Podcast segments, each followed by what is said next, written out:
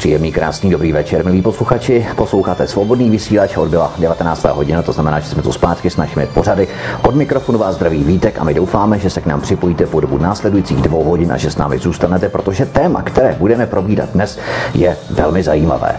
Po ránu nebo na večer každým rokem slýcháme nadšené zpěvy ptactva. Ať je ráno, kdy slunce vstává, anebo večer, když se ukládá za obzor ke spánku, anebo na další svou pouť v jiné části světa, podle toho, jak to chceme brát.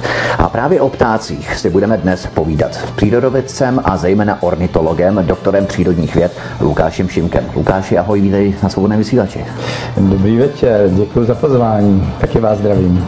Co tě přivedlo k tomu, že jsi začal studovat ornitologii? Zrovna troufám si říci, že téměř každý z nás se čas od času rád zaposlouchá do ptačího zpěvu, rád svému oku nechá spočinout na různě barevných, rozmanitých druzích ptáků. Ale co tento tvůj zájem o ptáky povýšilo na studium tohoto přírodovědného oboru? No ano, já samozřejmě jako už kluk jsem nějak měl obecně rád přírodu. Jo, táta, sochař, mě, který nějaký velice rád přírodu, tak mě brával do krajiny a já mě zajímalo prostě všechno. No, nevím, vyletěl bažán, tak jsem si ho pak třeba nakreslil, nebo v potoce byly raci, tak jsme je chytali. To ještě byly raci taky v potocích na území Prahy. No a, ale potom ten zájem o ty ptáky rozhodující měrou měla, byly, když mi bylo těch 13, 14, 15, tak už mě rodiče pouštěli jako eh, samotného u babičky a u dědy v Jižních Čechách a já jsem... Místo vlast... po holkách, tak si to, koukal po ptácích. Je to pravda, že ptáci byli dřív než ty děvčata. No a, no a asi mě uhranuli. Zpočátku ani ne tím zpěvem, jako krásným jako tvarem, tím letem, zbarvením. No. Čím je pták pro tebe tak zajímavým, fascinujícím tvorem? Kromě toho, že by si si asi přál létat, což se ti asi hned tak nepovede, pokud k tomu člověk nemá nějaké podpůrné prostředky, jako třeba plachťáky. Eh, je třeba tohle ten atribut určité romantiky létání, který tě ornitologi, nebo který vás ornitologi tak fascinuje? Hmm, to je asi velmi rozmanitý. Jo. Jednotlivé hm, zájemce eh, o ptáky, ano, říká se jim ornitologové, dokonce to, ten termín je dost všeobecně rozšířený, daleko spíš než nějaký batrachologové, či zase zoologové, kteří se zajímají o žáby třeba, jo. Takže, eh, nebo mamaliologové, jo, to, to se moc jako osavce, tak to se moc jako není zaužívaný, ale Ornitologie ano, protože eh, vlastně mm, existuje mm, velice široká obec vlastně sympatizantů s ptáky a kteří se o ptáky intenzivně zajímají, třeba že přikrmují, že pozorují a podobně, rádi za nima chodí do přírody. Takže obec takzvaných hobby ornitologů, ne těch specialistů jako odborn, po odbornosti je hodně. A není to takový ten jejich způsob života ptáků, který je podobný tomu našemu lidskému. Ptáci jsou denní zvířata, my také. Ptáci se orientují především zrakem, my také. My chodíme rádi barevně oblékaní, ptáci jsou také pěkně zbarvení. Nejenom třeba ledňáček, ale třeba i králíček ohnivý. To jsou všechno vlastnosti podobné lidem. Je třeba tohle ten soubor vlastností, pro které je výhodnější nebo snadnější pozorovat a zkoumat právě ptáky. Zcela určitě. Já jsem tak trošku neodpověděl na tvoji otázku, my si ti můžu teda tykat, Vítku. Jo. Eh, jde o to, že mm, vlastně samozřejmě ptáci jsou velice nápadní. Tím, že eh, ty drobní ptáci ani nejsou moc plaší, zvláště tedy ve městech a ty, co žijí teda eh, přímo v intravilánu obcí, jo, a třeba i vesnic, že jo, Typický jsou ti vrabci, ale třeba jsou to i ti čápy, že jo? ale v současné době je velká skupina ptáků, kteří byli původně lesní a nyní jsou, mm, mladší generace by řekla, to je typický pták našich měst a vesnic, třeba takový kos černý nebo sojka a tak dále. No, ale abych se k tomu vrátil, mě asi na ptácích, mě osobně eh, fascinovalo asi opravdu ten let, ta ladnost toho pohybu, to, že teda jsou tak dobře patrní, nápadní, na rozdíl třeba od nějakých myšiček, který se pohybují velice rychle, ještě k tomu v šeru nebo ve tmě. Tak asi mm, proto. Mm. Když se stane člověk ornitologem, musí k tomu něco studovat, jak si hovořil o těch hobby ornitolozích, kteří nejsou těmi profesionály, specialisty. A nebo může být člověk pořád na té amatérské úrovni, postupně, řekněme, poloprofesionální úrovni a přesto může dávat skutečně dobré informace té takzvané laické veřejnosti. Myslím si, že určitě. Dokonce na té právě s laickou veřejností nesmírně e, za, spolupracují odborní jako zoologové, ornitologové i ochránci přírody se opírají v mnoha směrech jo, o, právě o nadšenost a v velké množství vlastně času, kteří ti příznivci ptáků z řad amatérských ornitologů věnují tyhle ty svý zálibě. Čili jsou uh, oni prostě uměli s tím, kolik času tomu věnují a tak se na, naučí ty ptáky velice spolehlivě rozpoznávat, jak podle hm, zezření, chování a případně zpěvu. Většinou se tyhle ty všechny tři parametry eh, spojí dohromady a pak je pták jednoznačně určen. Co všechno obnáší být ornitologem? Převládá spíš ta složka teoretická sebevzdělávání, doplňování informací, anebo trávíš víc času v přírodě, v terénu, kde si ty teoretické poučky ověřuješ v praxi, že to tak opravdu chodí a že to tak opravdu funguje, co je napsáno v těch učených knihách? No, tak je to asi tak, že člověk, eh, já jsem byl taky samozřejmě, než jsem začal studovat eh, na vysoké škole právě zoologii a pak jsem se specializoval svoji diplomní práci právě na ty ptáky, tak eh, ta, ten zájem o ty ptáky samozřejmě začal ještě dřív na té, než na té vysoké škole. Nicméně mm, jako člověk eh, nevystačí, když má ten hlubší zájem úplně jenom s tím, že by se nepřečetl vůbec žádnou knížku nebo nevyslechnul nějaký pořad nebo teďko, že v tom našem nějaký prostě video eh, s komentářem, takže postupně prahne po informacích takových opravdu detailnějších, ověřených, čili se obrací k té odborné literatuře, dejme tomu. Když chceš venku v přírodě pozorovat ptáky, tak k tomu asi musíš mít i velmi dobrý sluch, že? Abys vlastně rozpoznal jednotlivé zpěvy těch ptáků, ještě než je v těch korunách stromů spatříš, zahledneš. Tak eh, člověk musí mít, ten ornitolog by měl mít asi ten předpoklad dobrého sluchu.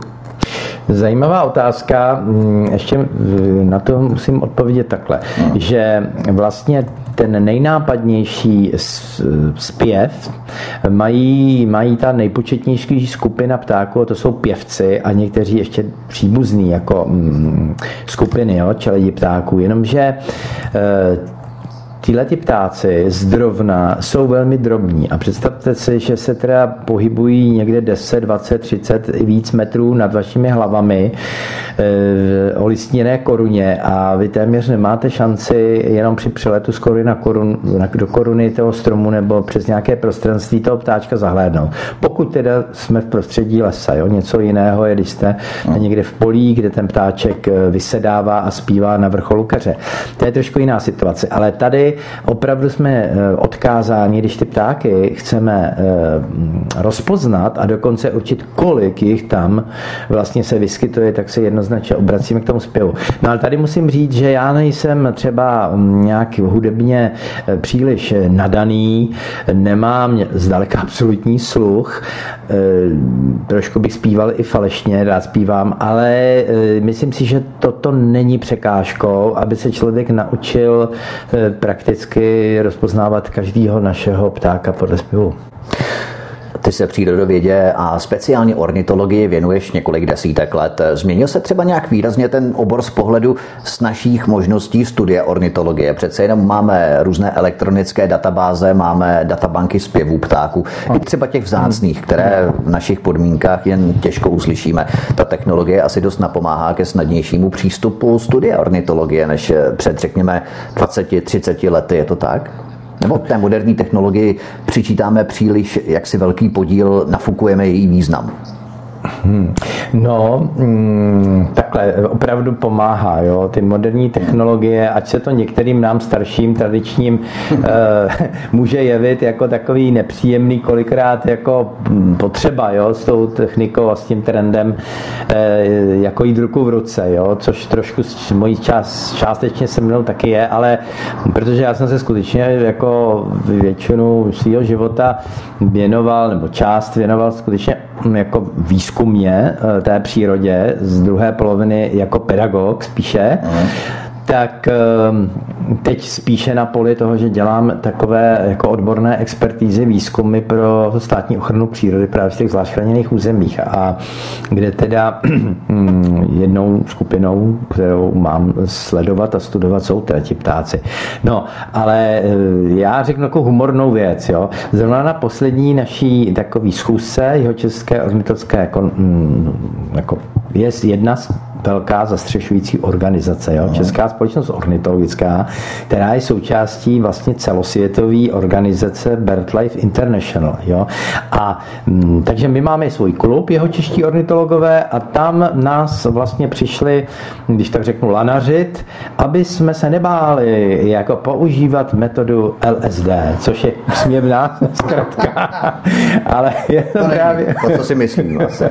Co to znamená? Máte aplikaci, v, v chytrém mm, prostě jako mobilu, která vám umožňuje, že, eh, abyste přímo eh, vlastně ty data už nemusíte zapisovat do nějakého zápisníčku, eh, prostě jdete krajinou po určitých bodech, jo, je to spojený samozřejmě s tou identifikací GPS-kou a vy jenom odhadujete, do jaké vzdálenosti toho ptáka slyšíte a až takhle prostě sofistikované, moudré metody jsou, které hlavně umožňují umožňují to, že už nemusíte ty data nějak složitě jako vlastně doma přepisovat a rovnou můžou sloužit k nějaký archivaci. To znamená, že tam se archivuje nejenom zpěv toho ptáka, ale i se k tomu přiřadí lokalizace, kde ten pták byl přesně slyšet. No, to znamená, no, že tam... potom člověk, potom další uživatel té aplikace LSD, potom kráčí tou krajinou a prohlíží si vlastně tady byl slyšet ten a ten pták v tu a tu dobu. No, trošku je to jinak. No. Ne, ona se tam, já teda popravdě řečeno, jenom teoreticky něco vím, tý LSD. Já jsem to ještě ji nezačal jo. používat, ale pokud vím, pokud vím, tak tam nejsou slyšet uh, přímo ti, ty druhy. Tam jde o to, že vy tam zadáváte právě ty slyšené, identifikované druhy. Takže ano, můžou to po vás samozřejmě do jisté míry eh, jít tu trasu a eh, ten dotyčný by věděl, kde jste jakého ptáka pozoroval, no, slyšel. No, no, no. A, ale ti ptáci předpokládám, že tam na tom záznamu nejsou, spíš ty, ty, ty Ne, jako přímo audio, že by tam no, přehrávalo, ne, ne, ale pouze ne, by se tam zobrazilo, zobrazil ten druh čeleť, no, no, řekněme, no, ptáka. To, to, to ne, to jenom je to takový, jako, že to už nepotřebujete hmm. příliš jakoby tu tušku, že Hmm, ano. Protože ono to vás to zdržuje, protože eh, když ty, ono vám většinou nespí, hezky nespívají, že jo, eh, na povel po sobě ty ptáci. Oni zpívají přes sebe, pochopitelně v tom ano, lese. Ano. No, takže eh, vy, vy, vy, vlastně máte to o to rychlejší, když jenom říkáte, vlastně zpívají mi dva budníci lesní třeba. Kolik druhů ptáků u nás vlastně všeobecně můžeme počítat? A teď nerozlišujeme stěhovavý, nestěhovavý, na průtahu nebo hnízdní, vzácní nebo běžní a tak dále, hmm. ale prostě všechno dohromady. Slyšel jsem něco o čtyřstech druzích ptáků. Jsou to střízlivé odhady? Jo, tak já myslím, že to číslo je naprosto, ne, že by bylo konečné, protože neustále se mohou objevovat nějaký zatoulanci, takzvaní, jo, hmm. který se poprvé třeba objeví, anebo pro hodnověrně se poprvé objeví.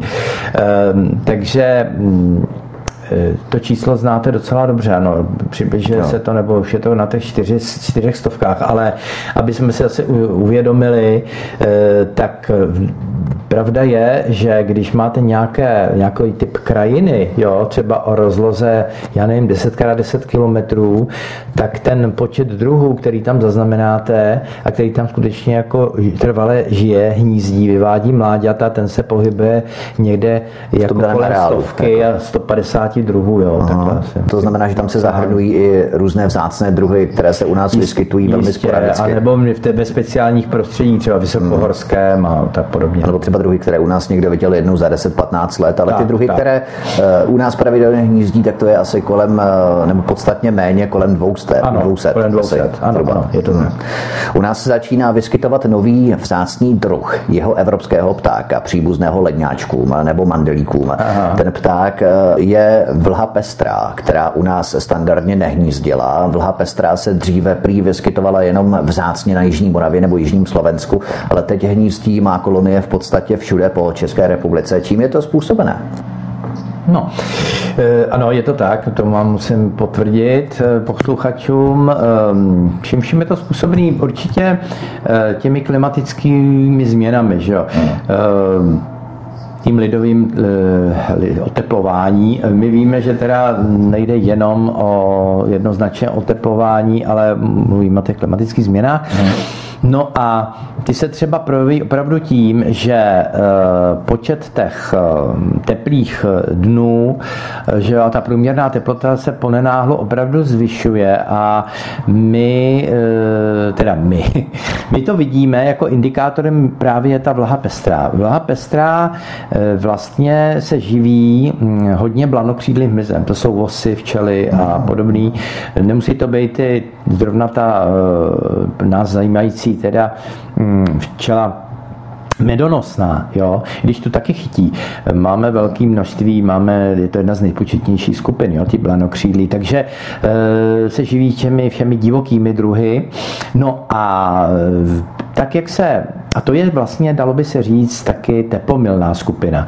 Takže tak, jak se k nám rozšiřují tyhle ty druhy, v souvislosti teda se pomalou a nenadálou, náhlou, nenáhlou hmm. změnou ekosystému a toho složení teda rostlinstva, tak na to navazuje ten hmyz. Takže tady někde bych viděl ty příčiny, proč se k nám dostává vlha pestrá.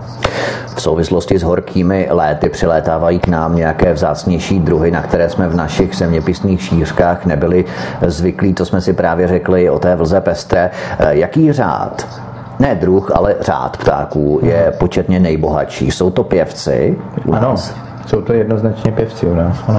Třeba další řád jsou ptáci krátkokřídlí, prodiví, třeba čápy a jeden z těch řádů jsou pěvci a ti pěvci se pak dál rozdělují na jednotlivé čeledi, skřivanovití, drozdi, eh, je to tak? Je to tak, ano, ano, ano, ano.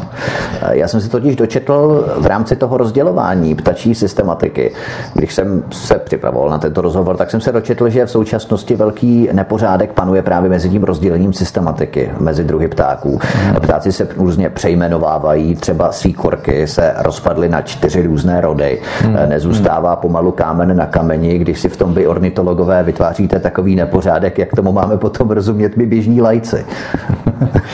No, já si myslím, že mm, nebudeme eh, asi eh, zrovna, protože že jo, klasicky máme dvojslovné názvosloví, to znamená síkorka koňadra, síkorka parukářka a podobně, že jo, e, vstavač, já nevím, májový.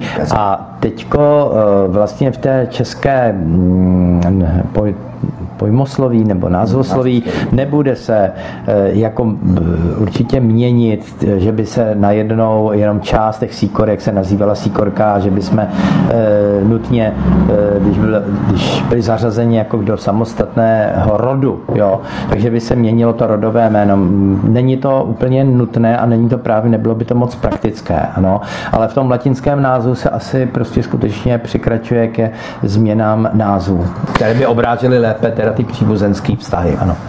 Jedním z takových těch eh, populárních ptáků je pěnice černohlavá. Pěnice ano. černohlavá létá na jich do teplých krajin. Ovšem prý zjistili, že je pro ně výhodnější pro ty pěnice černohlavé létat do Velké Británie, protože tam se velice dobře krmí. Je tam skoro až společensky neúnosné nemít na své zahradě krmítko. Tak místo na jich ta pěnice černohlavá zjistila, že může létat a létá taky do Velké Británie. Je to tak? Je to pravda. já úplně o, o, u, každého druhu nevím prostě tu, tu změnu těch no. zimoviš a podobně, ale mám to, pocit, že tohle to opravdu sedí. Zkrátka není to úplně jenom, nevěřil bych tomu, že to je s příčinou to, že Britové jsou takový velký milovníci ptáků a všude je tam typické teda to přikrmování ptáků. To si myslím, že tady bude příčina ještě jiná, důležitější a to je to, že vlastně celá mm, Británie že je ovlivněná klimaticky golfským proudem a mm. vlastně tak, jak se dochází k té změně klimatu, jak jsme o ní hovořili, tak vlastně jsou tam stále mírnější jako zimy a třeba málo kdo ví, že, že třeba takový můrky a různý prostě hmyz se vyskytuje a je aktivní celoročně, teda i v zimním období, pokud právě teda nejsou ty třeskutý mrazy a tak dále a tak dále. Čili já si myslím, že ta změna klimatická hlavně za to může, že měněj ty zvyklosti, ty tažní ptáci a místo, aby letěli někam eh, na jich Španělska nebo do severní Afriky, tak zjistí, že když poletí trošku západněji, že můžou docela dobře přezimovat i v Británii. Já si myslím, že pokud eh, pěnice černohlavé zjistí, že opravdu ten Brexit nastane, takže jim to tak vadit nebude a budou do té Velké Británie létat i přes Brexit. jo, tak určitě no to ne, oni nedají. Já si myslím. Eh, jak je to s vracením ptáků do stejného hnízda? Když přiletí, vrátí se na jaře, tak trefí na stejné hnízdo, odkud minulý rok na podzim odlétávali. Eh, to se nám lidem zdá naprosto fascinující, navíc dnes, kdy je bez navigace v automobilu nebo aspoň papírovém mapy často tápeme, nevíme kudy kam. Čemu můžeme tuto neuvěřitelnou schopnost vlastnost ptáků přičíst? Já chápu, že se orientují na základě nějaké vizuální paměti podle liniových záležitostí staveb silnic, údolí skal. Mají svůj vnitřní kompas, orientují se také hmm. podle slunce, podle postavení slunce, ale na té pouti cestě je těch orientačních bodů tak strašně moc. Aha. Máte už vlastně vy ornitologové vyzkoumané nějak blíže, co ty ptáky tak dokonale naviguje, že trefí opravdu přesně tam odkud eh, před půl rokem vylétli. No, ano, eh, já bych jenom upřesnil, že lépe hovořit, že se vrací na své hnízdiště, jako ne hnízdo přímo, protože třeba ti eh, v případě dravých ptáků nebo toho čápa, ten skutečně může opakovaně hnízdit třeba i des, více jak 10 let v jedné a téže jako místě. Takže jako... hnízdo je přímo to hnízdo a hnízdiště Ale je ten areál okolí. Je ten areál, když to u těch pěvců, aha. tam to hnízdo vždycky veme za svý, to prostě nepřečká tu zimu, a, ale i z, i z důvodu jako ochrany před eh, nepredátory, jak se říká, že jo, těm hmm, přirozeným vlastně druhům, který se živějí, že jo, ať už mláďaty nebo dospělými těch druhů, tak eh, aby, eh, a ty jsou dosti, dosti, dosti často, třeba mezi savci jsou to stálé druhy, takže ty se tam vyskytují ten samý jedinec. Opakovaně, takže aby to měl trošku stížení, vyhledat to hnízdečko jako předmět svého jako zájmu zájmu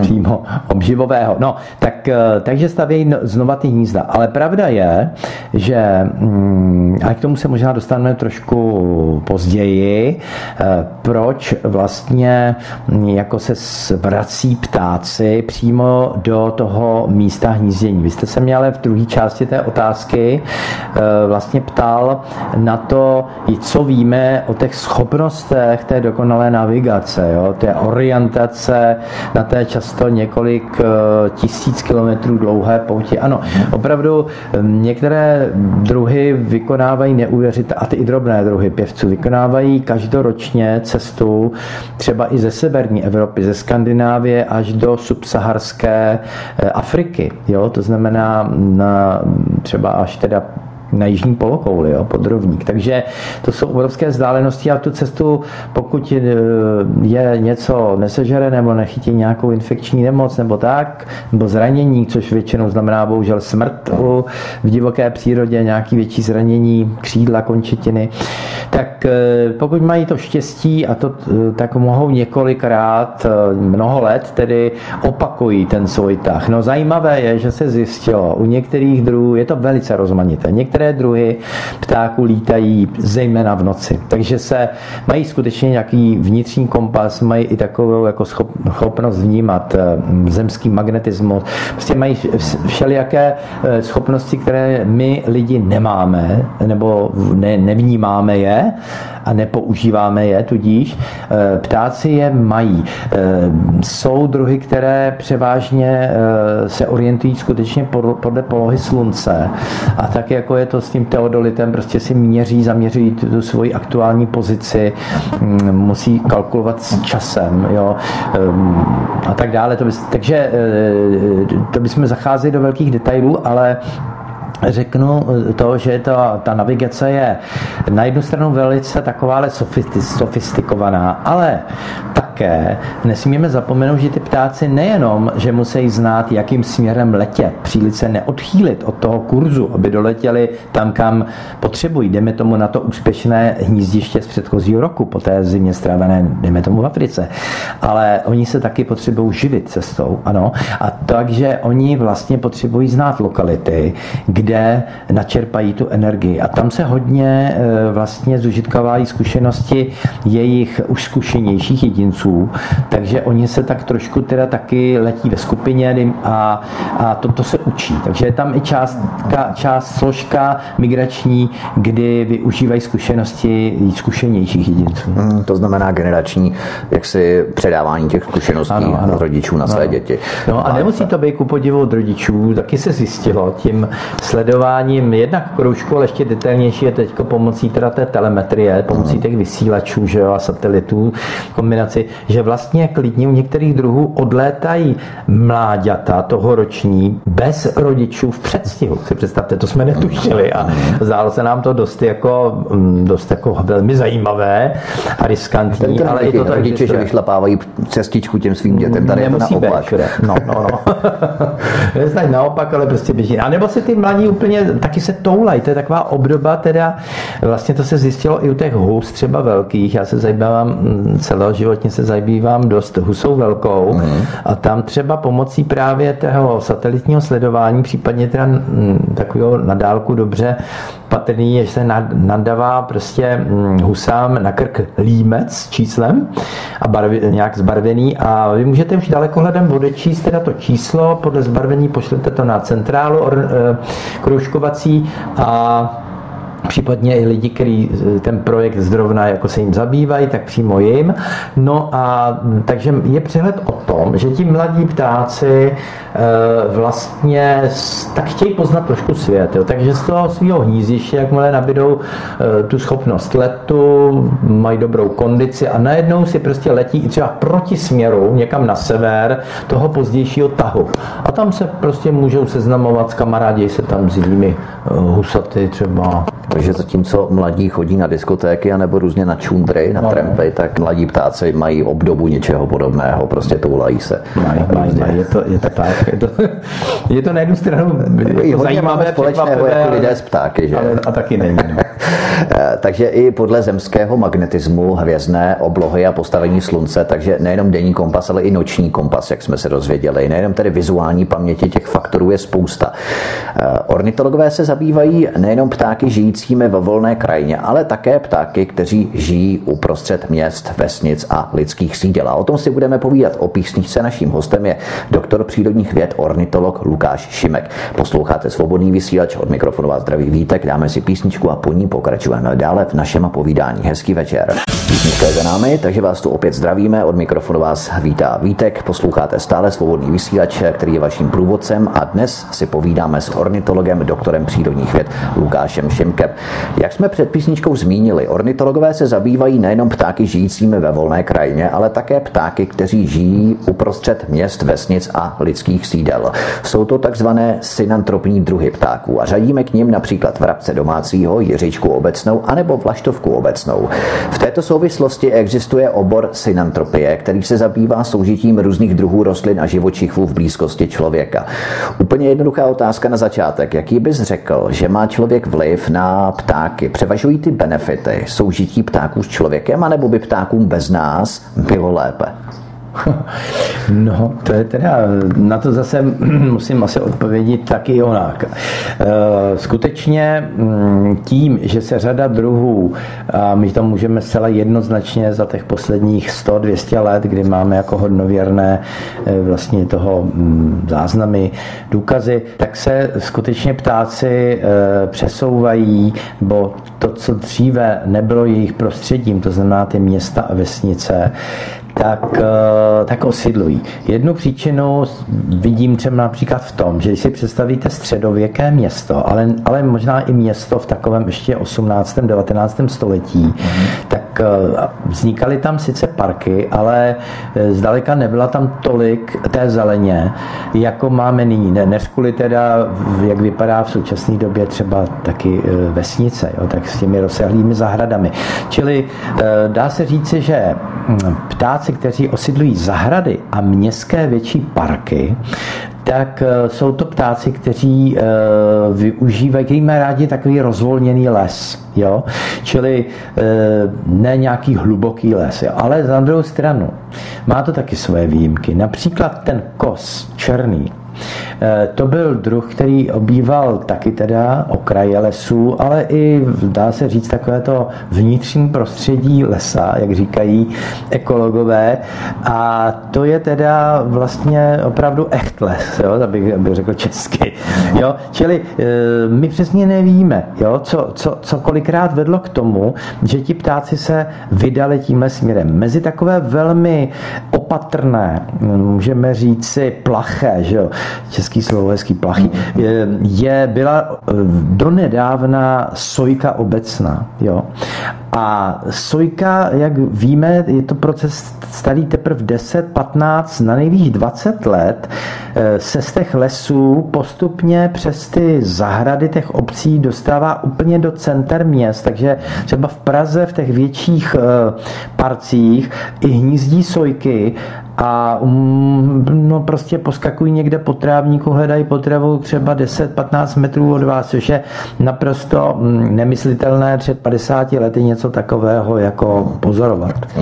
No a takže eh, já si myslím, že teda vhodné hnízdní prostředí. Na druhou stranu tam ehm, se setkávají s možná omezenějším počtem vlastně predátorů. Ovšem zase se tam objevují další negativa. Ty predátory stejně, taky synantropi, prostě dochází taky u nich té synantropy. Vezme si třeba kunu skalní, jo?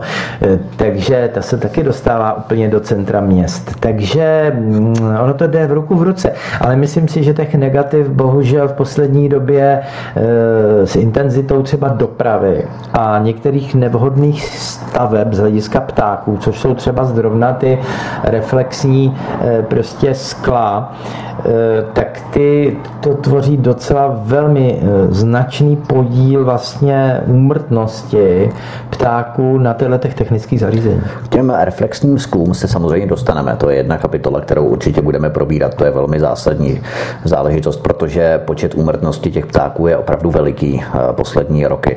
Ale když hovoříme o soužití ptáků a lidí, tak jaké problémy mezi sebou máme my lidé a ptáci? Klade člověk ptákům značné bariéry, jako je třeba doprava. Eh, jaké třeba z dopravy mohou pro ptáky pramenit nebo vznikat potíže? No, pravda je, že právě mezi ptáky nenajdeme takové typické jakoby škůdce. Jo?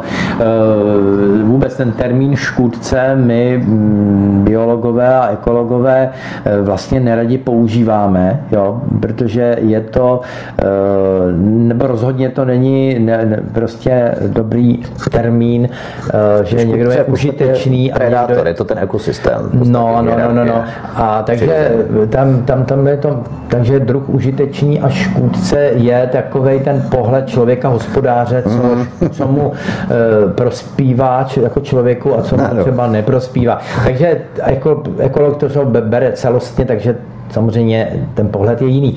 Ale takže z tohoto pohledu vlastně ptáci a dokonce ani v tom tradičním nepatří k nějakým výrazným škůdcům. Ne, prostě, že by člověkovi prostě pro něj představovali nějakou hospodářskou újmu. Jo? Našli by se nějaký výjimky.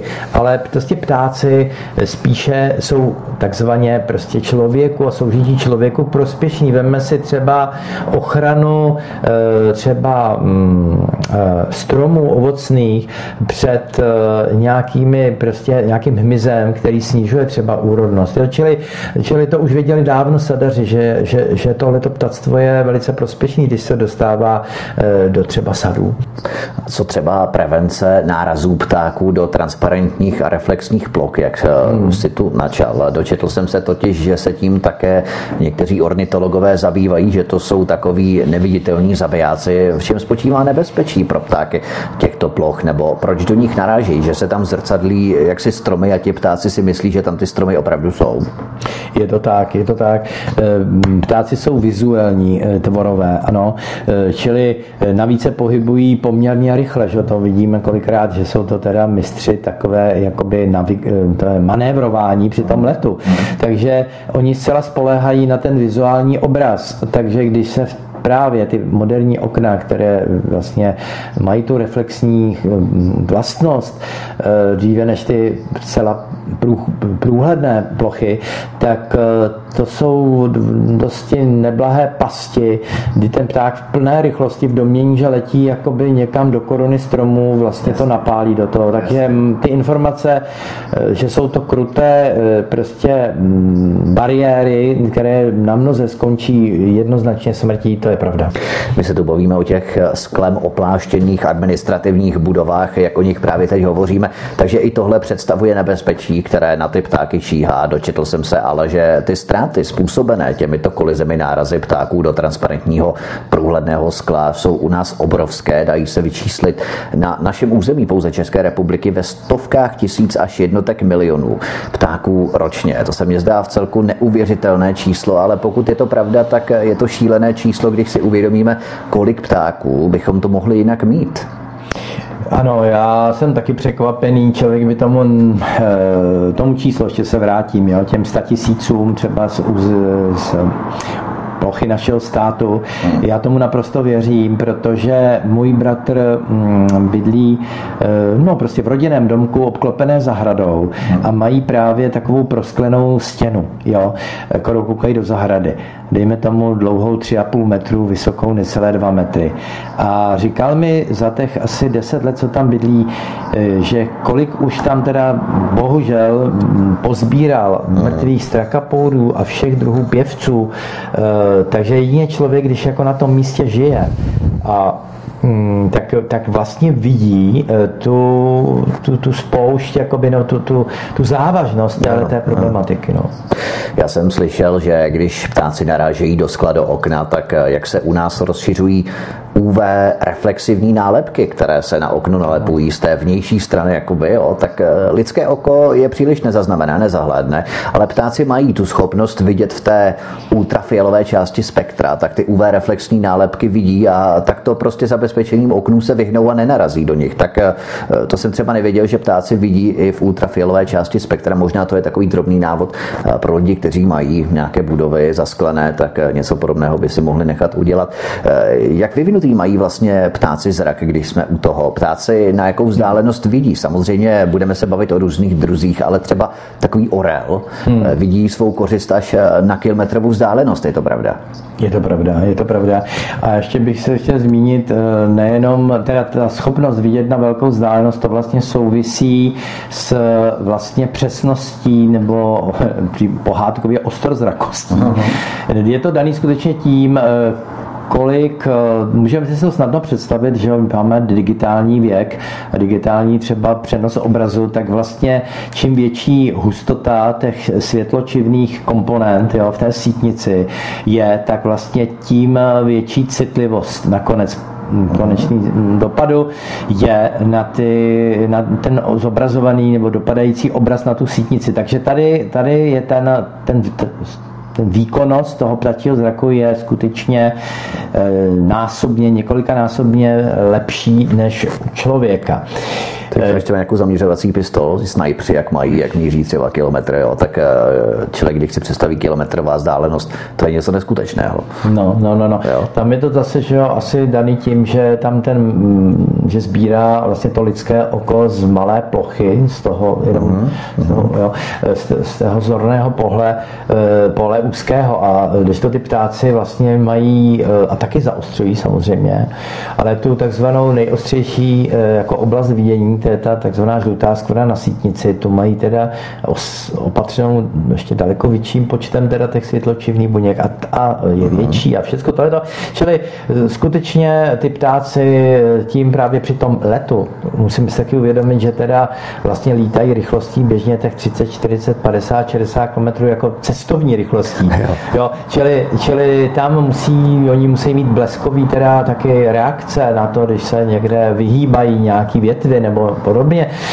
Jednak, nebo když se spustí za tou kořistí třeba z kilometrové výšky a oni těsně nad tou zemí lapnou tu kořist a vlastně nedopadnou na tu zem, to je neskutečně, jak to můžou vykalkulovat vlastně to zpomalení té rychlosti, tak aby opravdu mm. nedopadly na tu zem, jo, to je, to je neskutečné. No, no, no, no, tak to jsou ty střemla lovící, ten příkladem jsou no. ty sokolovití dravci. Eh, je to tak, ale nebo některý, i, já nevím, orlovec říční eh, spatří pod hladinou, eh, nebo hm, rybák, nebo známí jsou na moři třeba ty terejové, prostě alky a tak, tak ty třeba loví, ehm, ne kormoráni, ne alky, ty spíš eh, se nevrhají z nějaké velké výšky do té vody, ty se potápí čistě. Mm-hmm.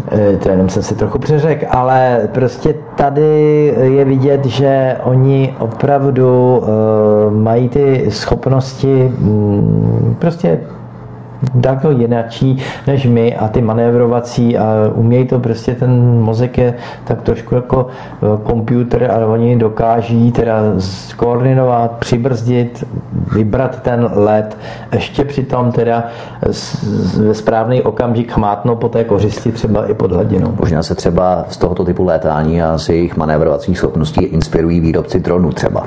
Hmm. Uh, jo, že potom budou moci vyrábět třeba nějaké zakřivení přímo těch křídel dronů a různě si s tím vyhrát tak, aby opravdu i ty drony mohly vyvinout patřičnou rychlost a manévrovací schopnosti, podobné třeba tomu Orlovi. To je, to je hodně zajímavé, ale mm.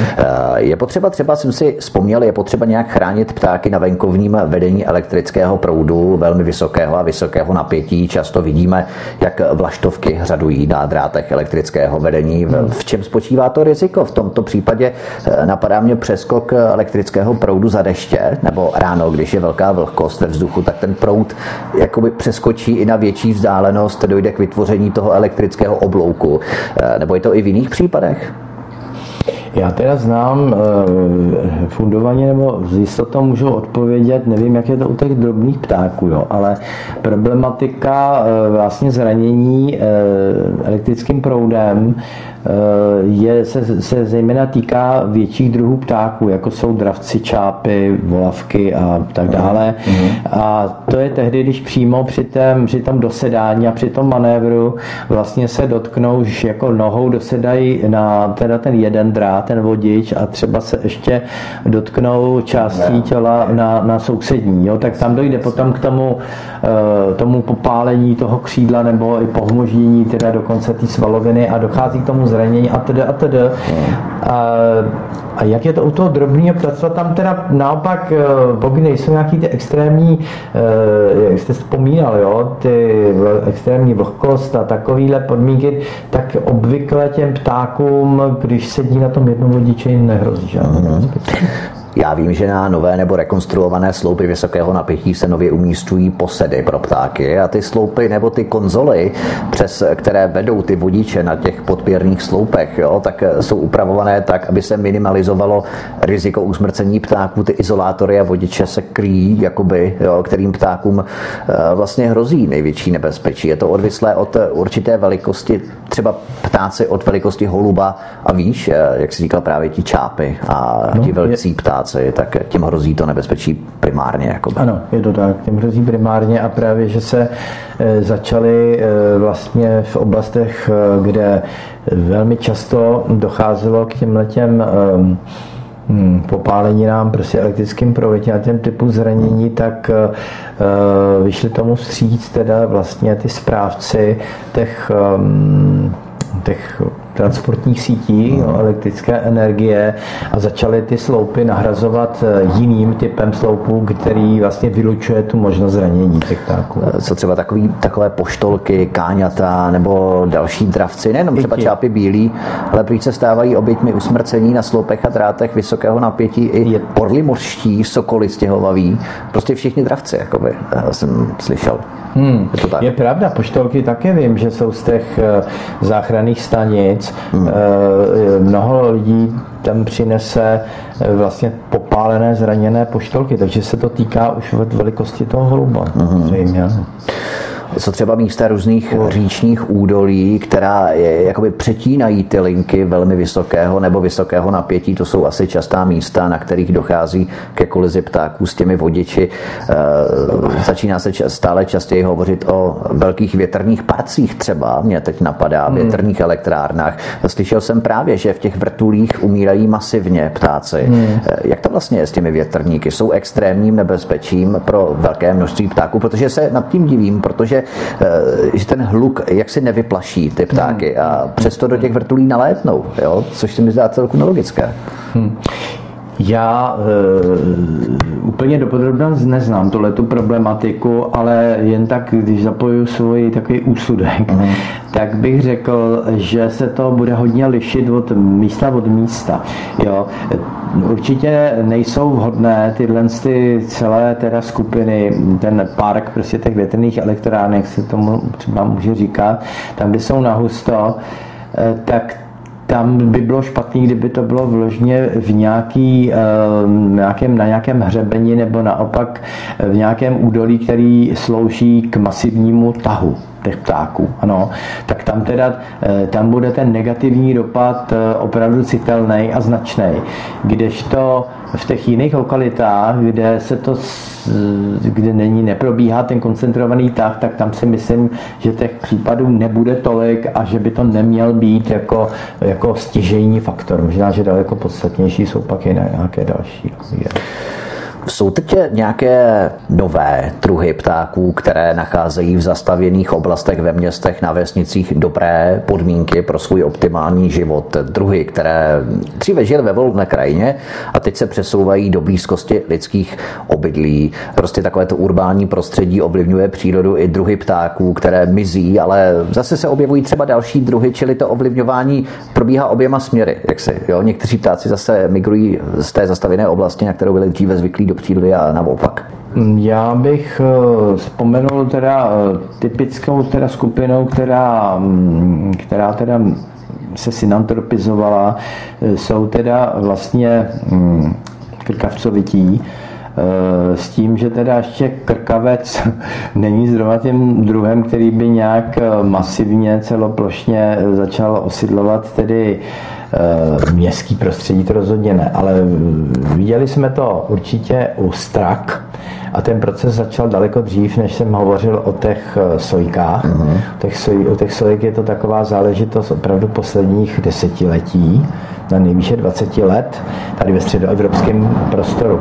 Navíc eh, teď ještě, když si tam promítneme, tak ještě existuje druh ořešní kropenatý, který do téhle skupiny patří, ale to je druh vyloženě teda lesní, ale hodně se specializující na eh, jako semena jehličnanů, případně teda i eh, jinou, třeba i ty ořechy přímo, tak tam nevím, vlastně nedokážu troufnout, jak to bude do budoucna. Jo? Navíc ty populace ani v těch eh, lesnatých jako územích nebo v tomhle ekosystému nejsou nějak husté, ale to by nemuselo být ani takovým, mm, mm. takovou překážkou. Jinou takovou skupinou, kde k té, um, už dávno došlo, že k té synantropizaci už teda vzpomínaných jiřiček, vlaštovek, celé té, té skupiny ptáků, která vlastně si stavěla hnízda, mm, že je nalepovali že z bahínka ještě s dalšíma příměsema někde e,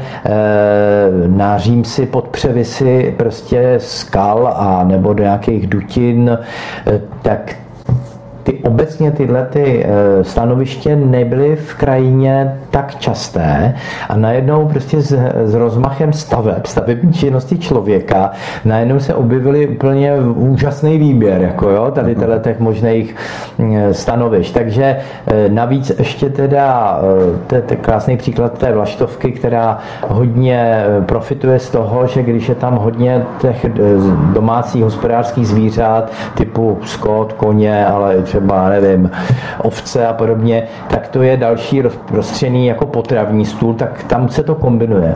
Výhodný míst, velký výběr prostředí pro postavení e, hnízda a zároveň potravní základna. Čili to jsou dvě rozhodující, e, vlastně dva velmi důležitý faktory, který napomůžou, že daný druh se přesune třeba z nějakého původně vysokohorského prostředí skalnatého. Příkladem je teda e, rolíz obecný, který na první pohled trošku připomíná ty laštovky, uh-huh. ale ku podivu patříme, že mezi svistouny, eh, takže je příbuzný s kolibříkům a podobným ptákům, ale ten kdysi a ještě dosud hnízí třeba eh, ve vysokých eh, horách typu Vysoké Tatry nebo Alpy ale daleko častěji to známe z našich měst, kde jsou výškové budovy.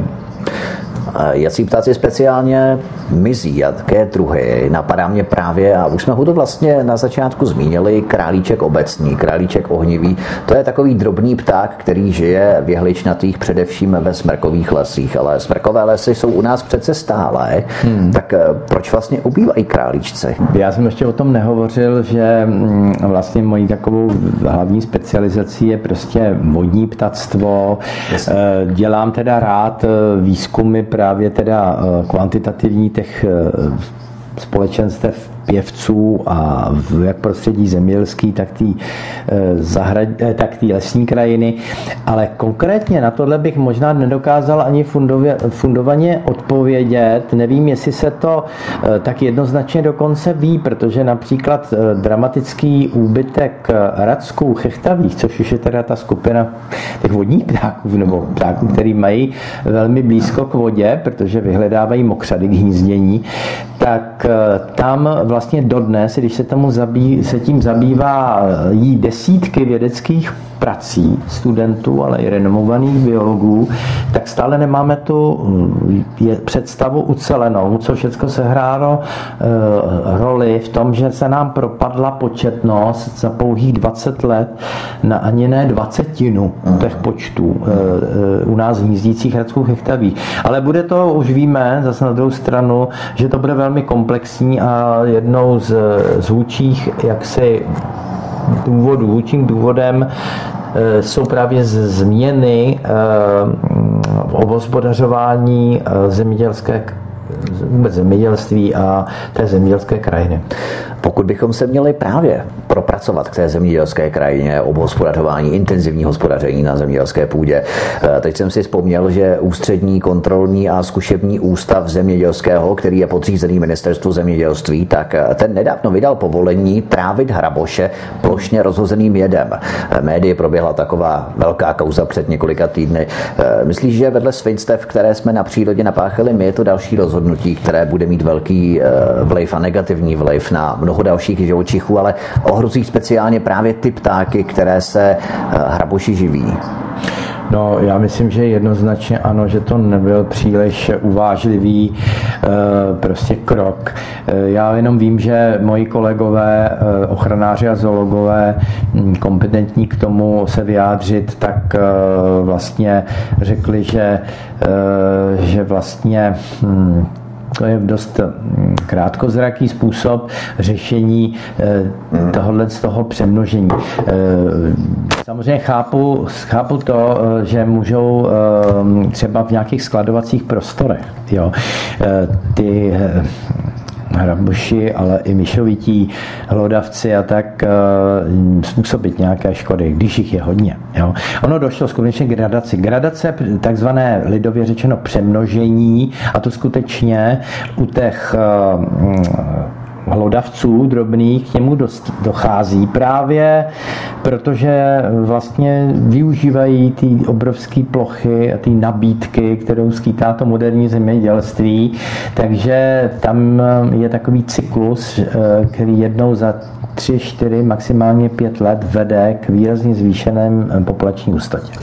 Takže Jenom tehdy začíná to pro člověka být případně nějakým problémem. Ale co není dobrý, začít teda trávit, aplikovat a vůbec šel, vhodnější by bylo samozřejmě využít nějaké jiné, sofistikovanější metody, než jed, protože e, samozřejmě kladení jedu, který by třeba měl být, já nevím, jenom na, pro teplokrevné a savce, jo, ale ono nakonec se ukáže, že na to mohou doplatit i ty ptáci a zase ještě jiný další skupiny. Eh, myslím, že to není krok správným směrem a mělo by se využít nějakých jiných metod. Ornitolog a doktor přírodních věd Lukáš Šimek je hostem na svobodné vysílači od mikrofonu vás zdraví vítek. Písnička je na cestě a pod ní se přesuneme k další kapitole našeho vyprávění o ptácích. Hezký večer. Písnička je za námi, vítám vás tu opět zpátky. Naším hostem je ornitolog a doktor přírodních věd Lukáš Šimek, se kterým si povídáme o ptácích. Ptáci představují skupinu obratlovců s poměrně dobrou schopností právě adaptovat se, přizpůsobit se životu v krajině pozměněné člověkem, který ptačí druh je nejadaptibilnější na, řekněme, urbanistické změny a jak se jeho přizpůsobivost těm novým podmínkám projevuje. Nebo kdybych to třeba rozdělil, asi něco jiného je vesnická zástavba, kde ti ptáci nacházejí jiné potravní zdroje, úplně jiné možnosti a tak dále, než taková ta intenzivní městská zástavba. Tak nejprve vesnice, jaký ptáci na venkově jsou nejpřizpůsobivější a jak se ta jejich adaptabilita projevuje vlastně? Řekl bych, že to ten super relativ jako nej mm, eh, možná není úplně eh, jednoduchý prostě na to odpovědět, který z těch druhů nej. Já už bych spíš řekl, eh, že nějaká skupina druhů opravdu mm, má mm, užitek z toho, že žije v blízkosti člověka a mm, takovou nejmarkantnější, byla už o tom řeč, je vlastně ta skupina jedna, která těch snovačovitých, což je teda e, vlastně vrabec domácí, vrabec polní, tak e, ty se e, skutečně jednak přesouvaly do mm, intravilánu těch vesnic a využívali vlastně ty nabídky potravní, kterou ale stalo celý ten způsob zemědělské výroby už před stolety. Těch vrabců naopak těch posledních 20 letech naopak taky dramaticky ubylo. Těch příčin eh, zase nevíme úplně všech, všechny. Jeden můj kamarád ornitolog se tím taky eh, právě zabýval eh, teďko, aniž bychom věděli, je to teda také, je to úbytek eh, taky plevelných eh, vlastně druhů, které, eh, které vlastně se vyskytovaly na těch zahradách, které byly vlastně v těch, na těch vesnicích využívány jako vlastně zelinářské a ovocnářské zahrady. Nyní máme převážně, když to vezmeme jako globálu, jo, neříkám, že jsou že některé zahrádky opravdu nejsou zelinářské, najdeme takové lidi, lidi. ale když si představíte takovou tu typickou, já nevím, zástavbu eh, takových těch satelitních městeček jo, nebo rodinných domů, tak co tam je? Tam je prostě eh, trávník eh, sečený xkrát do roka, kde teda téměř nic nevykvete, žádná rostlinka, žádná bylina, takže není, není to pro hmyz dobrý, není to všem z hlediska potravních vztahů dobrý vlastně vůbec pro nic. Jo? Čili a mezi tím je pár nějakých okrasných dřevin. Čili tady potravní základna třeba zrovna pro ty snovačovitý je 0,0 nic. Ano.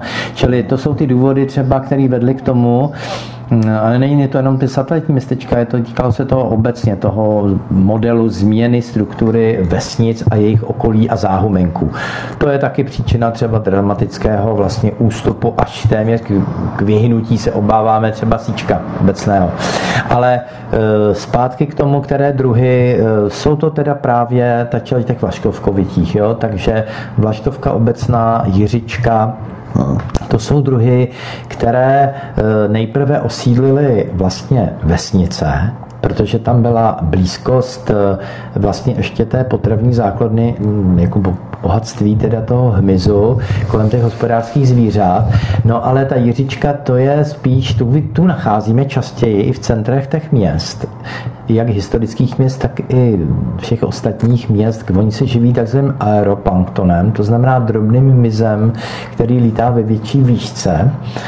A takže a hnízdní příležitosti zase měst jsou ideální pro Jiřičku, takže tam je to třeba tato záležitost. Že by nyní byl nějaký druh, který by jako očividně masivně eh, pronikal eh, do intravilánů měst, najednou si momentálně žádný nevybavuju. My se, my se bavíme o intravelánu vesnic, to znamená areálu, tomto i o městských aglomeracích, ale teď takový drobný odskok. Eh, slyšel jsem, že dnes výrazně ubývá, a my jsme to vlastně tady i zmínili, tak možná se mi to plete i s tím, co jsme tady vlastně zmínili, ale i jsem to slyšeli předtím, eh, že ubývá racků chechtavých, ty jejich kolonie, takže rackové mizí, pokud je to tak. Eh, čím je to způsobené, že dnes se nedá najít pořádně potrava na poli? Vezměme si, že hmm. jede kombajn a hned v závěsu za ním jede pluh, který to všechno zaorává a do večera není na tom poli vůbec nic, co by se dalo ulovit. Eh, co třeba skládky, protože rackové jsou všežravci, tak no. se díky tomu do jejich těla dostávají horší a horší látky, které mají vliv na jejich plodnost nebo rozmnožování. Jsou to třeba i tohle ty faktory, proč těch racků ubývá? Eh, správně jste uvažujete. Určitě to byl faktor, který právě ekologové a zoologové vlastně, po, mm, vlastně podrobili zkoumání. Jo? Jestli na tom úbytku e, populačním poklesu u těch racků, který byl opravdu náhlý, jestli se nepodepsaly právě nějaké takovéto chemické e, vlastně důvody e, které snížily tu fertilitu. No, je to dost pravděpodobné ale jak říkám, závěr dosava, do, současný a dosavadní je ten, že právě jde o kombinaci tedy vlivu té chemazice toho zemědělství, protože ten racek, eh, on, když zejména v době hnízdění nehledá tu potravu eh, přímo v oblasti toho mokřadu. Jo? On, on právě má ten rádius toho eh, docela rozlehlé území prostě přelétává a zjišťuje teda momentální potravní zdroje. A byl to typický obraz skutečně toho, že eh, jakmile bylo pole rozorávaný, tak za ním bylo vlastně takový celý velký mračno eh, poletujících hradsků, který, který nalétávali eh, a vybírali třeba mm, kukly a různé ani larvy prostě hmyzu, tak jak se při té orbě. Takže teďko ovšem, vy jste vzpomenul, že po sobě rychle následuje, že nevydrží strniště eh, řádově týdny eh, eh, stát na tom poli a v zápětí, jen co to umožní počasí, aby tam nezapadnul teda ten traktor s tím hmm. pluhem, hmm. tak, tak už to obrátí. Je to, je to pravda, je to skutečnost. Třeba i v případě těch mojich hus, jak jsem se zmínil, že husou jsem se dost jako celoživotně zabýval, tak tam evidentně eh, vlastně husy měli užitek z toho, že když probíhaly žně, tak se eh, usadili na nějakém výhodném větším rybníce nebo nějaké vodní ploše, kde se oni cítí bezpeční přes den. A vždycky na ráno letěli na takovou jako hlavní jako jídlo první poloviny dne a na večer na večeře, na, na hlavní jídlo druhého dne. A e, letěli vždycky na pole, které byly poseči, kde leželo teda vypadané zrní. A teďko ty podmínky se dramaticky změnily protože dochází k tomu bezprostřednímu zaorání. Tak co se stalo? Husy eh, se přesouvají eh, z těch letních schromaždištích spíše na, mm, do oblastí, kde jsou malozemědělci, čili do Rakouska. Jo? A tam si vyhledávají plochy. Je to ještě kombinovaný taky s ochranou před střelci. Prostě ptáci jsou opravdu jako velmi inteligentní, bystří, jako obratlovci. Eh, my jsme je dříve dost podceňovali, ale ono se ukazuje, že eh, mají úžasné schopnosti i paměťové a, a tak dále. Já nevím, já tady řeknu takovou kuriozní eh, výsledek výzkumu. Ví se to už v lidovém podání, že sojka se vytváří na zimu zásoby plodu. Jo? Typicky to byly prostě mm, bukvice a žaludy. Tenhle těch dvou hodně rozšířených ve vyšších nadmorských výškách, tedy bukvice, buky, v nižších teda duby, žaludy. A představte si, že takové se zjistilo výzkumem, že jedna jediná sojka si vytvoří za podzim eh, kolem jednoho tisíce eh, ukrytých jako zemních skladů. Jo? Vždycky vyhrábne nebo najde nějaký důleček, do kterého dá 5 až 10 eh, žaludů a ty tam prostě trošku je zamaskuje a teď ovšem, aby je využila, tak si je musí pamatovat taky, to je jejich místo. A ona zjistili, že naprostou převahou mm, e, některý tedy skutečně ujdou potom, nejsou využity. Možná z toho, že je nepoužila, ne, nepotřebovala využít, ale asi tři čtvrtiny těch jejich spížových skladů e, pak v průběhu zimy skutečně otevřela a na nich se živila. Čili vidíte, že ty schopnosti jako e, GPS-kový pomalu nebo si zapamatovat ty místečka jsou mimo naši představivost. To je, to je neuvěřitelné. Já jsem se ještě dočetl, že z měst velmi rychle mizí, co si jako keřové patro. Ti správci parku považují různé křoviny za své nepřátelé, ta plocha keřů se neustále snižuje. Přitom třeba v Rabci bezpečí keřů tráví dost času. Je to také třeba jedna z příčin úbytku zrovna v Rabců třeba ve městech? Určitě bude. Máte naprosto pravdu, že keře mm, jsou typickým husté keře zejména. E, to jsou takový ty sněmovní místa, protože druh e, v Lámě, jak jsem to pominul, patří do té skupiny snovačů. Oni rádi hnízdí pospolitě v koloniích, ale i odpočívají a tráví takový jako ten společenský způsob života mají a tráví ho pohromadě. Jednak je to dobrá ochrana, když už dojde k tomu napadení nějakým predátorem, tak ten predátor má samozřejmě stíženou situaci, to už známe ze všech eh, dokumentárních jako filmů, které teda jsou fakt úžasný, že, že pro lidi, kteří je mohou sledovat, tak se tam doví všelijaký tyhle ty ekologické zákonitosti a tak. No, takže eh, to je jedna důvod, ale samozřejmě proč v to eh, se zhlukují v těch hustých keřích je to, že do těch hustých keřů se ani ten, ten krahujík a, nebo sameček je třeba tak snadno nedostane, nedostane. Čili ubývá keřů, není to příznivé pro ty vrabce. Eh, my jsme se to bavili třeba o přikrmování, které jsme zmínili, což patří k takovým těm eh, praktickým znalostem kolem ptáků, ale napadá mě třeba taková praktická otázka, co dělat, když pták narazí na sklo, ale ještě žije. Máme se pokoušet ho nějak zachránit a případně jak, nebo raději hned zavolat nějakou záchrannou stanici živočichů.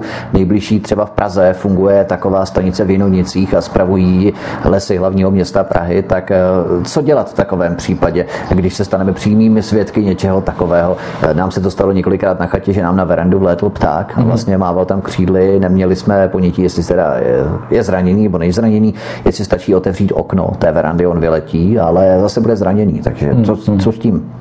Ano, tady bych řekl, eh, hned mě napadá jedna docela pro širší veřejnost důležitá informace, do blízkosti člověka nebo nechá k sobě ptáče do, dojít blízko, eh, buď zraněný pták, anebo se jedná o ještě neplně vzletné mládě. Prosím vás, jakmile, jak poznáme, že půjde zřejmě o mládě? No za prvé špatně lítá, to znamená, eh, když letí, tak prostě to vidíme na tom nejistotě toho letu a za 5-10 metrů prostě někde sedne, ano, ani ne v dostatečné vzdálenosti od nás. Tak to je, prosím vás, čerstvě vyvedené mládě, které je naprosto stoprocentně v zřeteli jejich rodičů a je právě v tomhle je to kritické období, zvláště teda, že jo, právě kočky a podobně slovují obrovskou část právě populace mladých ptáků, hlavně u toho zpěvného ptactva v tomto období. A člověk by k tomu ještě přispěl tím, že takovéto ptáče, které teda zbuzuje skutečně emoce a city nejenom u dětí, ale i u dospělých, tak si řeknou, je nebožátko, musíme ho zachránit. Takže ho vezmou a telefonují a převážejí. Když zatelefonují, tak jim většinou ty pracovníci řeknou, prosím vás, to ptáče má takové výrazné pisky při koutcích toho zobáku, když řeknou, jo, mají, no tak to je mládí, prosím vás, odneste ho co nejrychleji na to místo, kde jste ho našli. Uh-huh. Protože je o něm dobře postaráno i z hlediska ochrany před tou kočkou, jo, oni můžou ty eh, dospělí prostě nalétávat na tu kočku a, a nějak strhávat pozornost. Čili to je jedna věc, ale jestliže je jednoznačně zraněný ten pták, v tom případě bych to řešil telefonátem nebo teda převozem, pokud je to blízko a tam by vám odborně poradili dál uh-huh. pracovníci těch záchranných stanic. Jací dravci jsou sojky a straky? My jsme je tady zmínili, třeba mám zprávy z pražských Petřin, že tam je extrémní množství sojek a strak. I na Barandově třeba v Praze, mm. na Praze 5. A že výrazně likvidují malé ptactvo, které velmi ubývá. Je tohle normální stav, nebo si myslíš, že došlo v jedné konkrétní lokalitě k přemnožení jednoho druhu a ta dynamika v tom městském prostředí se tak vychyluje ve prospěch strák, čili predátorů na úkor mm. toho slabšího druhu těch drobných pěvců, řekněme, Eh, nebo je nějaká šance, že se ti drobní pěvci naučí žít pod tím eh, predačním tlakem, že začnou lépe schovávat svoje hnízda, že budou opatrnější v péči o svá mláďata, například zejména v tom procesu opouštění nebo vyvádění z hnízda. Použil si ten výraz přemnožení. Dá se použít, eh, myslím si, že není jako zavržení hodný, ale musíme se vždycky... jako škůdci, že? Něco, no, trošku, to nemáte rádi, zavání, že? ale protože víte proč. ne, ona skutečně může extrémně zved, se zvýšit populační hustota, čili počet vlastnost nějakého hmm. druhu. Jo? Jo. My, my to vidíme jenom čistě už eh, tím vzorkem, hele, tady lítá tolik sojek, tolik strak, jo, jo, tak to nevidím někde jinde, tolik často. Může to být samozřejmě zkreslený tím, že tam tady ty strok, straky a sojky mají nižší útěkovou vzdálenost, eh, častěji si vidíte, jo? nemusí jich nutně být víc než někde jinde. Jo? Čili to je jedna záležitost. Druhá záležitost je, že skutečně se tomu může to ptactvo, který tvoří jako část jejich potravy, eh, tomu odolávat, že změní chování. Přesně to, co jsi říkal. Naučí se, eh, přizpůsobí se té situaci, že tam je hodně strak a sojek. Jo? Eh, na druhou stranu je tady i jiná zpětná vazba, která koriguje vlastně tu početnost toho predátora. A to prosím vás platí úplně celosvětově všeobecně. Jakmile se zvýší nad možnou úroveň, nějakou přijatelnou úroveň početnost toho predátora, tak to nepůjde určitě do nekonečna, protože začne vlastně ubývat přirozený potravy. A už, už i ta straka neuživí tolik mládě, takže začne mít pomalu, neodchová tři straky nebo čtyři, ale už jenom úspěšně dvě. Čili poz, trvá to teda samozřejmě příslušně pár let, mhm. ale přirozenou takovou regulací bude, i úbytek početnosti. Ovšem, pozor, musíme si uvědomit, že straka neloví jenom ty ptáčata. Jo? Čili samozřejmě, že pokud bude nacházet bohatý zdroj třeba v nějaký populaci, já nevím, potkanů, říkám blbost, jo? ale jo, jo. E, prostě nějaký jo. jiný potravní zdroj, tak e, třeba ty ptáci nebudou už tím hlavním. Hmm. Takže až se to ti menší, slabší, drobní pěvci naučí se skrývat, být opatrnější, a nebo až jich bude méně, nebo až se naučí právě skrývat, tak těm predátorům, sojkám a strakám se začne dařit hůře ano. a bude jich ubývat. V podstatě je to takový nekonečný souboj mezi tím predátorem, dravcem a jeho kořistí, kdo na koho víc vyzraje. No. taková, taková nekonečná příroda v podstatě, no, no, regulace. No, ano, ta regulace, my, se snad, my to můžeme vnímat jako souboj, ale je to vlastně takový vzájemný ovlivňování v rámci potravních vztahů. Mm. No. Ještě jsem se tě chtěl zeptat, slyšel jsem, že dříve bylo poměrně málo havranů, zatímco dnes je jich opravdu moc, zejména v lokalitě mezi Táborem a Českými Budějovicemi, kde jsou relativně početné kolonie havranů od Sezimova ústí přes Tábor až po centrální náměstí v Českých Budějovicích. Jaká je ta dynamika havranů? Protože hnízících havranů tu máme prý málo, ale během zimy k nám přilétávají havrani ze severovýchodu Evropy, od Finska po Rusko a prý to množství havranů bylo nerovnoměrně rozdělené v rámci území České republiky. Třeba východní část území České republiky, tady jich bylo moc a zase v západní části území České republiky jich zase tolik nebylo. No. Jak je to vlastně z Havrany u nás? Je jich opravdu moc? Tak, dobrá otázka.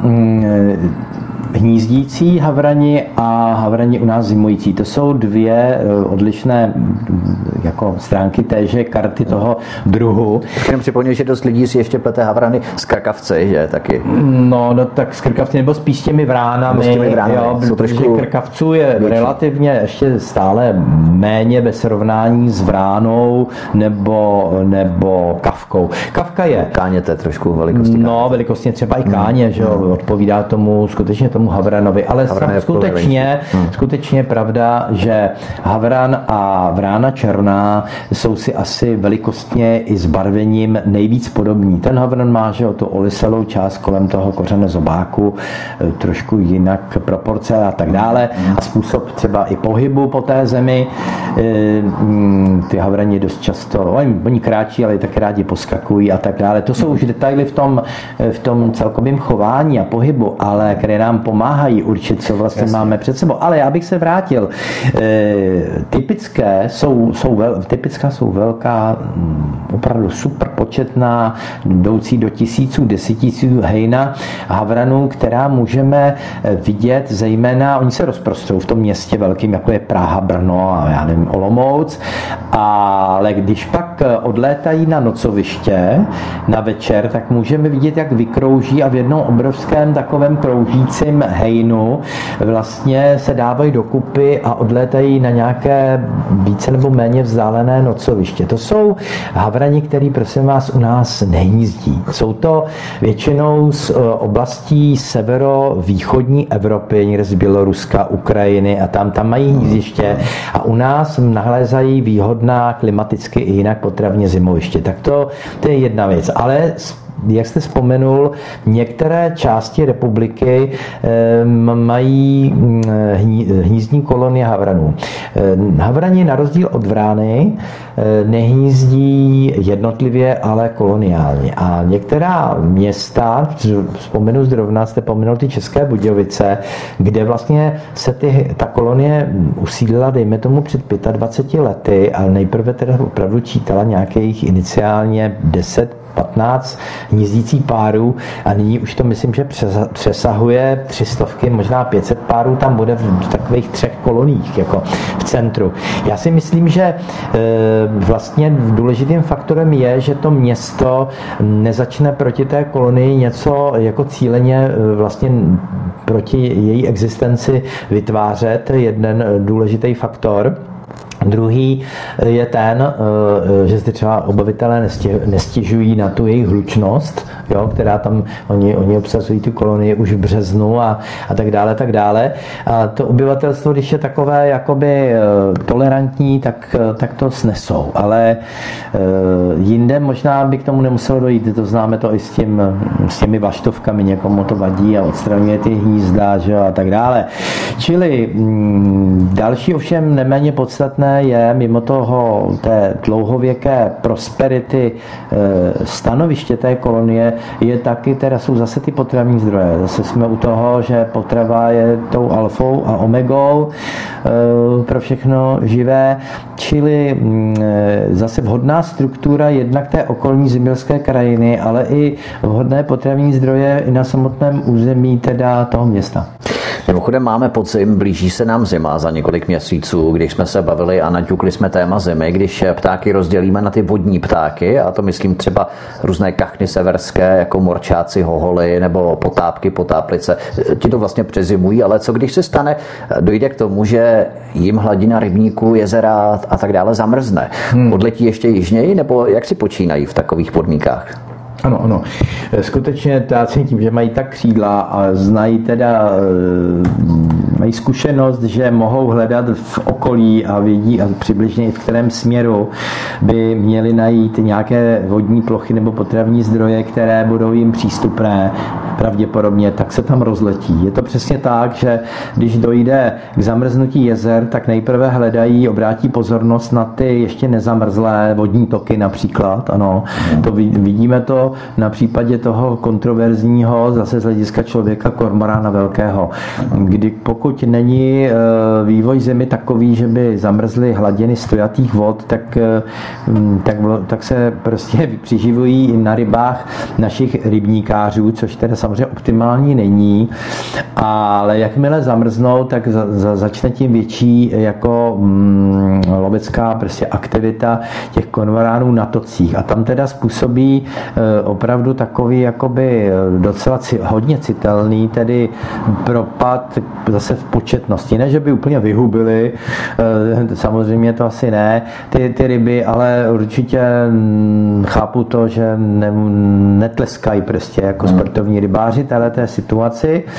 Čili Eh, tady to se děje, pokud se ty zase, eh, oni jsou ti, mm, ty ryby jsou koncentrovaný pod těmi výpustními třeba částmi pod přehradami, kde voda proudí, je tam víc kyslíku, je tam větší koncentrace ryb tam se soustředí ty hejna těch eh, kormorám, že tam mají větší úspěšnost lovu, zase v tom hejnu.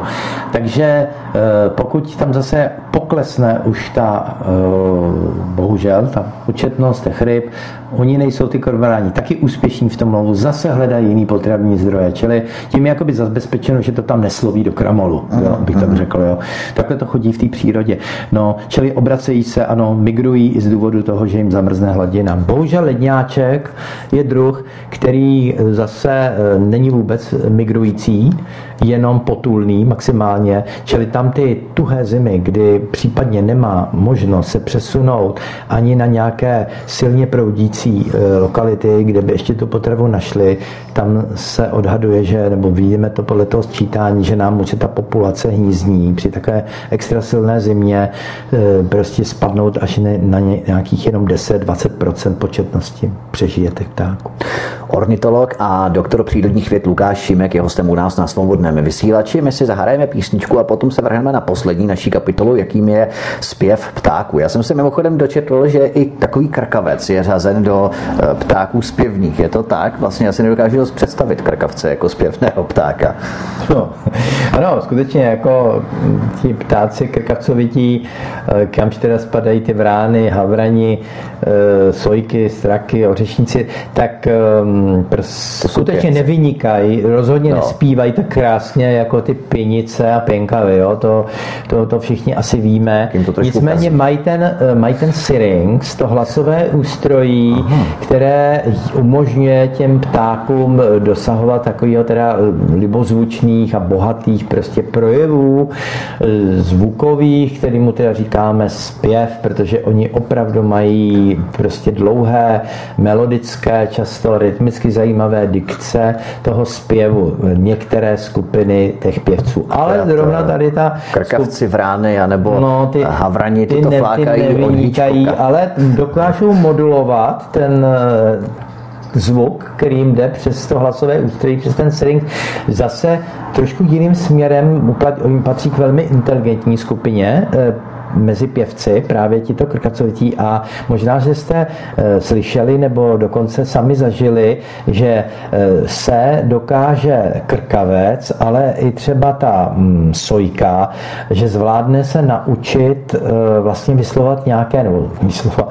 zaspívat nějaké, čes, nějaké slovo lidské. Jo? A, Čili, no, no, no, no, no, já v mnoha jako chovných zařízeních, kde mají krkavce, vám vás ten krkavec uvítá buď nějakým dost nevybíravým, pokud to naučí nějaké, nějaké, nějaké ostré slovo. to mohli zachytit ti krkavci, že? no právě, no, no, no, no, no, no, no. ale, ale v těch lepších zařízeních tam využijí takový to ahoj, já jo. jsem Pepík, nebo něco takového.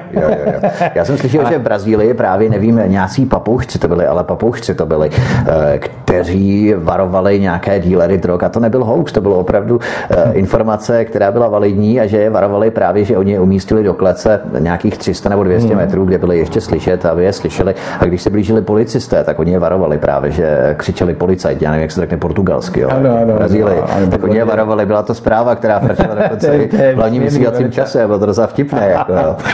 no, no, no, no, určitě teda poušci patří právě taky k těm velice jako po této stránce napodobování zvuků, které slyší, hmm. ale to mají úžasný, hmm. i ty, všechny ty pěvci, protože my se setkáváme se skupinami, zvláště některými, nebo i druhy, jako je třeba sedmi hlásek hajiní, nebo, ehm, nebo teď mě nenapadá, ale celá řada druhů pěvců, eh, nebo i špaček, uh-huh. patří k výborným imitátorům eh, ano, zpěvu jiných druhů.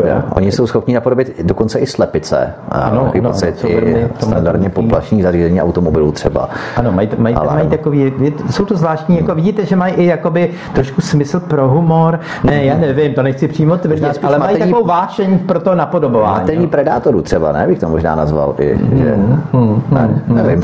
Jo, jsou schopní se prostě naučit nějaký třeba varovný signál, který hmm. můžou prostě využít potom příslušníci jejich druhů. Dokonce existuje, že jo, známý případ té medozvěstky, kde teda vlastně těm, ti ptáci opravdu nejsou hloupí, kdy vlastně je tam takový způsob zvláštní mezidruhový kooperace při vlastně vyhledávání potravních zdrojů, kde teda pták dovede vlastně toho medojeda eh, vlastně k nějakému podzemnímu prostě zdroji potravy. On, on vlastně mm, je naveden tím ptákem, tou medozvěstkou k tomu hnízdu teda té, no. toho blanokřídlého a ten mu to teda rozhrabe. Eh, ten africký eh, prostě mm, No, teď mi to vypadlo. Meles, meles u nás, čili, čili, čili jezevec, jo, patří uh-huh. vlastně k jezevcům. Uh-huh. Ten medojet, no, kunovitá šelma zkrátka. Takže vlasicovitá, jak kdo chce, tak eh, to je zajímavý, jo? Teda, takže oni jsme dostáváme už dál a dál, ale my se budeme věnovat tomu zpěvu, jak jste říkal.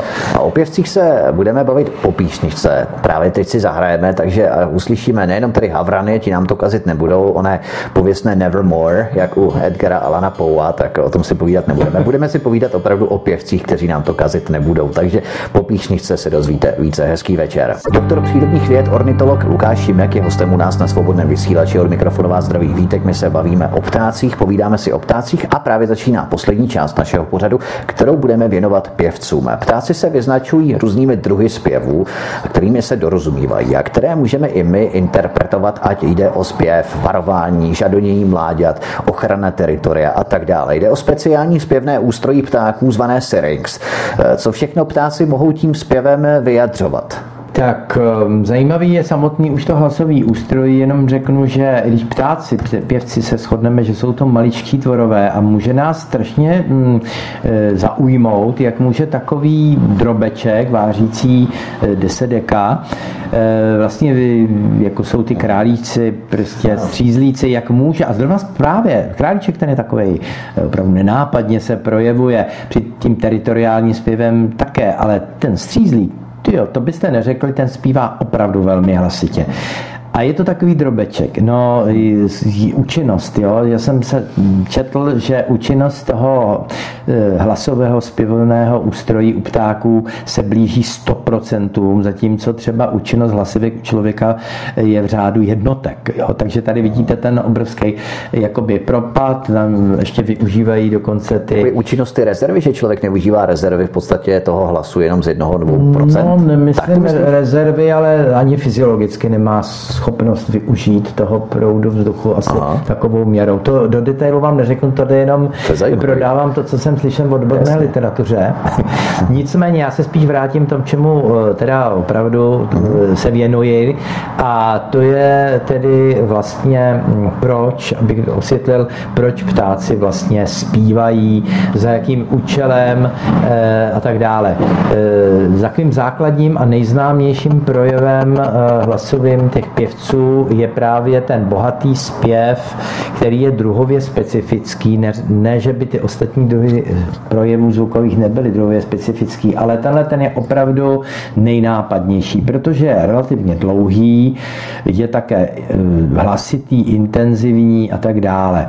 Eh, porovnání třeba s tím kontaktním jako mm, projevem hlasovým, tam jak už ten název říká, jde o to, aby ptáci mezi sebou udržovali povědomí, hele, jsem blízko tebe, jo, je to dobrý, třeba takhle mezi rodičem a, a jeho um, jako mm, dětskem.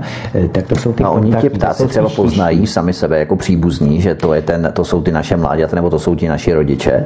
Mm-hmm. Oni se poznají tak představte jako si, představte si, že se poznají. E, zjistilo se to jednoznačně třeba v rámci těch obrovských kolonií těch tučňáků. Že? To jsou zase ty dokumenty, mm-hmm. které vidíme, že v koloniích tučňáků, který čítají často desetitisíce jedinců, tak ten rodič tam, jsou ty mláďata v takové obrovské školce, kde jsou tisíce těch, těch mladých e, tučňáků a on je ten rodič najde podle kombinace teda jak se ozývá a možná jak vypadá, no nevíme. Ano, Čich tam nehraje asi velkou roli. Takže eh, tady, tady zase savci jsou hlavně čichoví, čili eh, ty schopnosti těch smyslů jsou kolikrát nám nepochopitelný. Hmm. A teď se teda vrátím k tomu, proč ptáci převci zpívají.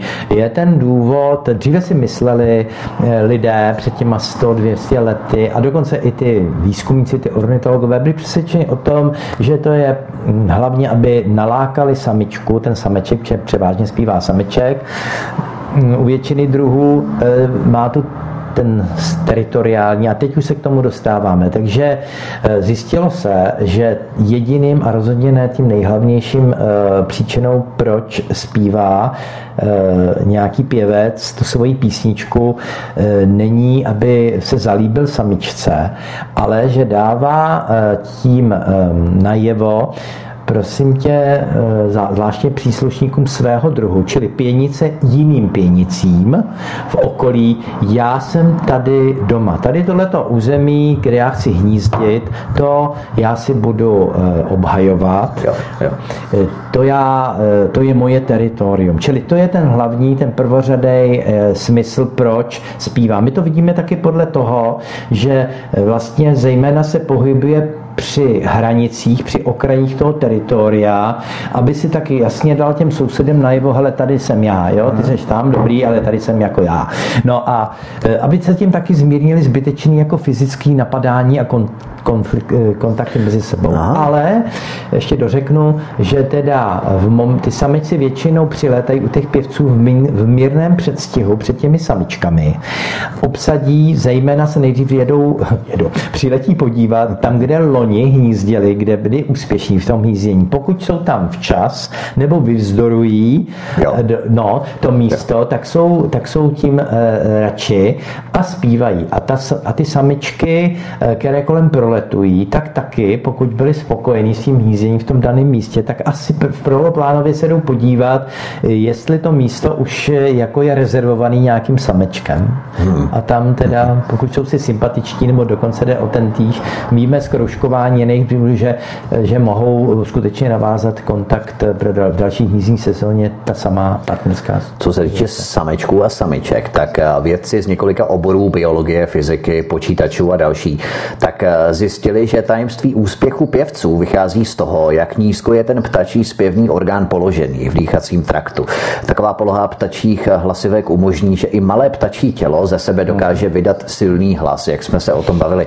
Eh, jací malí nebo relativně relativně malí ptáci jsou nejhlasitější. Každého asi napadne kos černý. Ti kosy prý dokáží napodobit i zvukově eh, alarm automobilu, nejenom tedy ti špačci, ale i kosy jsou poměrně hmm. učedliví. Hmm. S jakými dalšími ptáky se můžeme potkat, kteří jsou vokálně zdatní a dokáží se přizpůsobit tomu prostředí. Eh, třeba kosové nejsou tak učenliví jako ti papoušci, kteří po čase napodobí nejenom zvuky kávovaru, zvonku nebo mobilu s nějakým jednoduchým zvoněním, ale hlavně mluvení. Hmm. Co mají ti papoušci třeba navíc než ostatní ptáci, že dokážou napodobit i mluvení?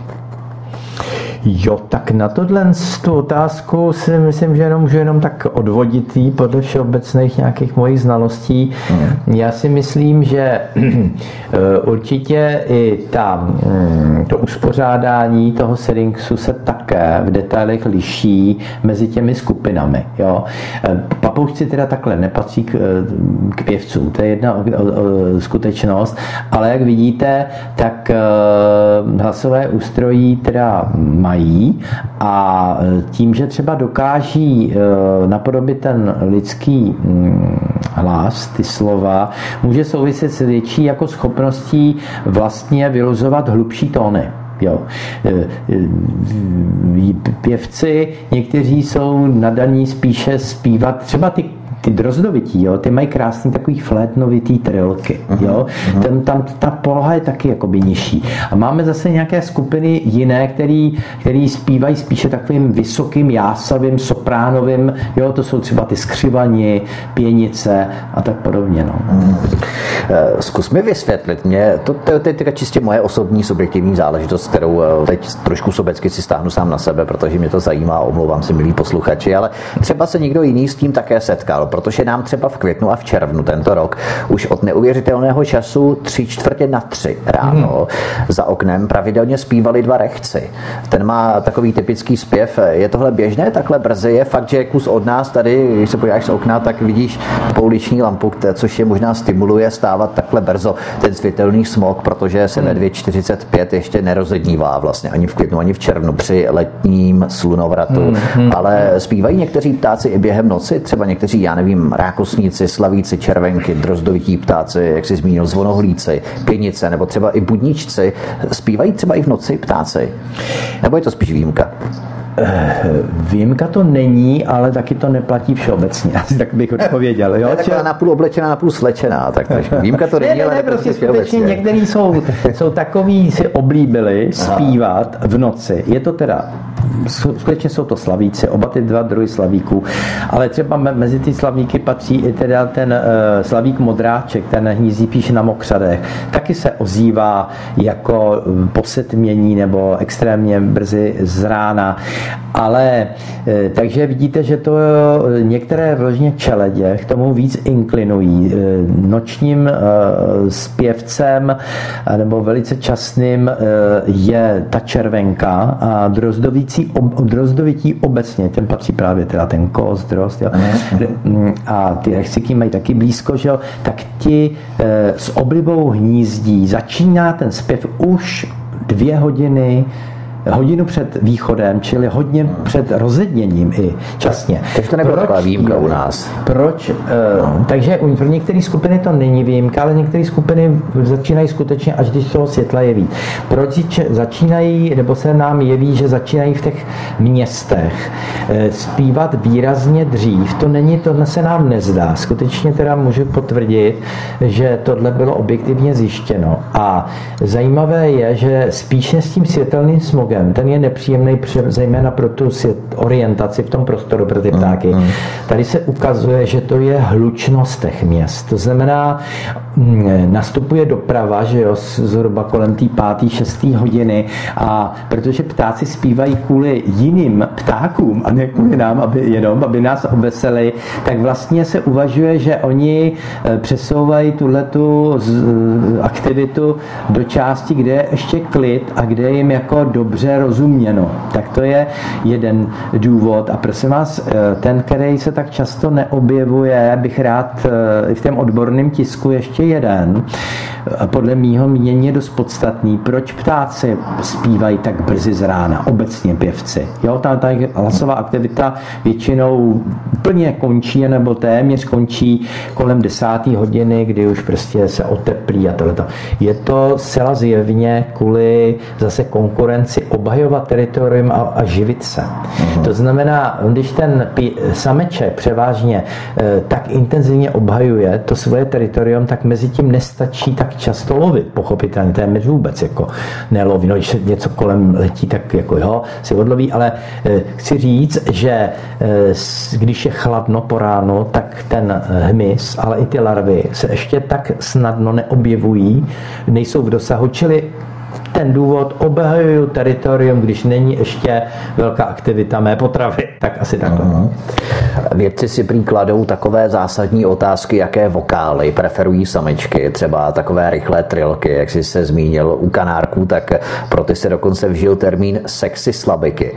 A prý, protože produkovat takové rychlé trilky je pro kanárka náročné, musí to natrénovat, tak jako kdybychom třeba chtěli být dobrými operními pěvci, hmm. tak musíme trénovat na to, abychom byli byli skvělými, tak podobně trénovat to musí i ti kanárci.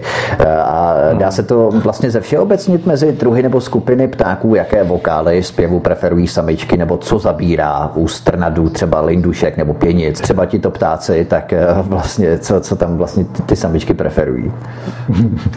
no, to, je, to, je to až pro mě i jako úsměvný, ale já bych to krásně jako ze všeobecnil i jak to lidský poznání, jo, jak se dostává do větší jako detailů jo, a do větší šíře zároveň, tak až žasneme, my lajci taky, nad tím, co, co všecko jako existuje na tom světě, jak je to prostě neuvěřitelný, ta živá příroda mm, jako bohatá. Tak. Takže ano, myslím si, že to bude zase platit pro některé skupiny, které teda vynikají tou schopností zpěvu, tak si budou i ten výběr toho partnera eh, určitě eh, soustředí se na ten zpěv a ty samečci to vnímají, ty, ty, ty to jako rozklíčují tím svým malým mozečkem v uvozovkách, jako, ale výkonným.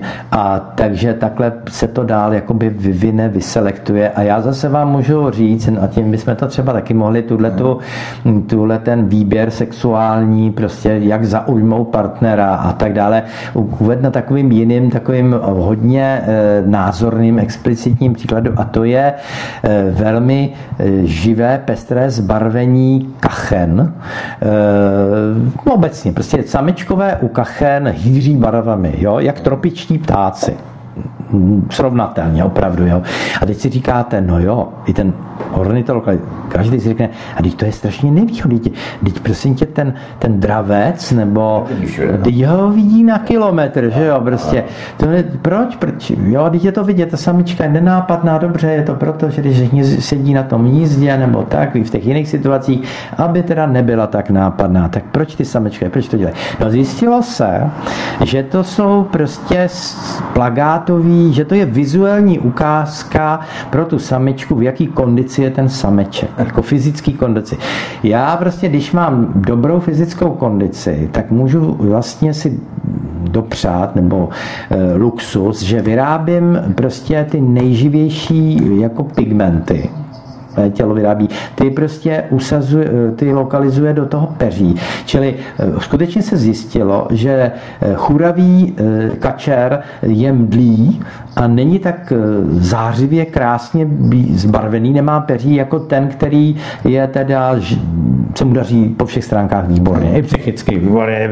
Takže, ta, takže přiláká tu samičku, ale samozřejmě to za tu daň, že skutečně je ohrožován. Ale ta samička z toho bude čte, hele, on je nejenom, že září barvami, ale ještě i naživu. Jasně, ale ten, ano. ten je dobrý. dobrý.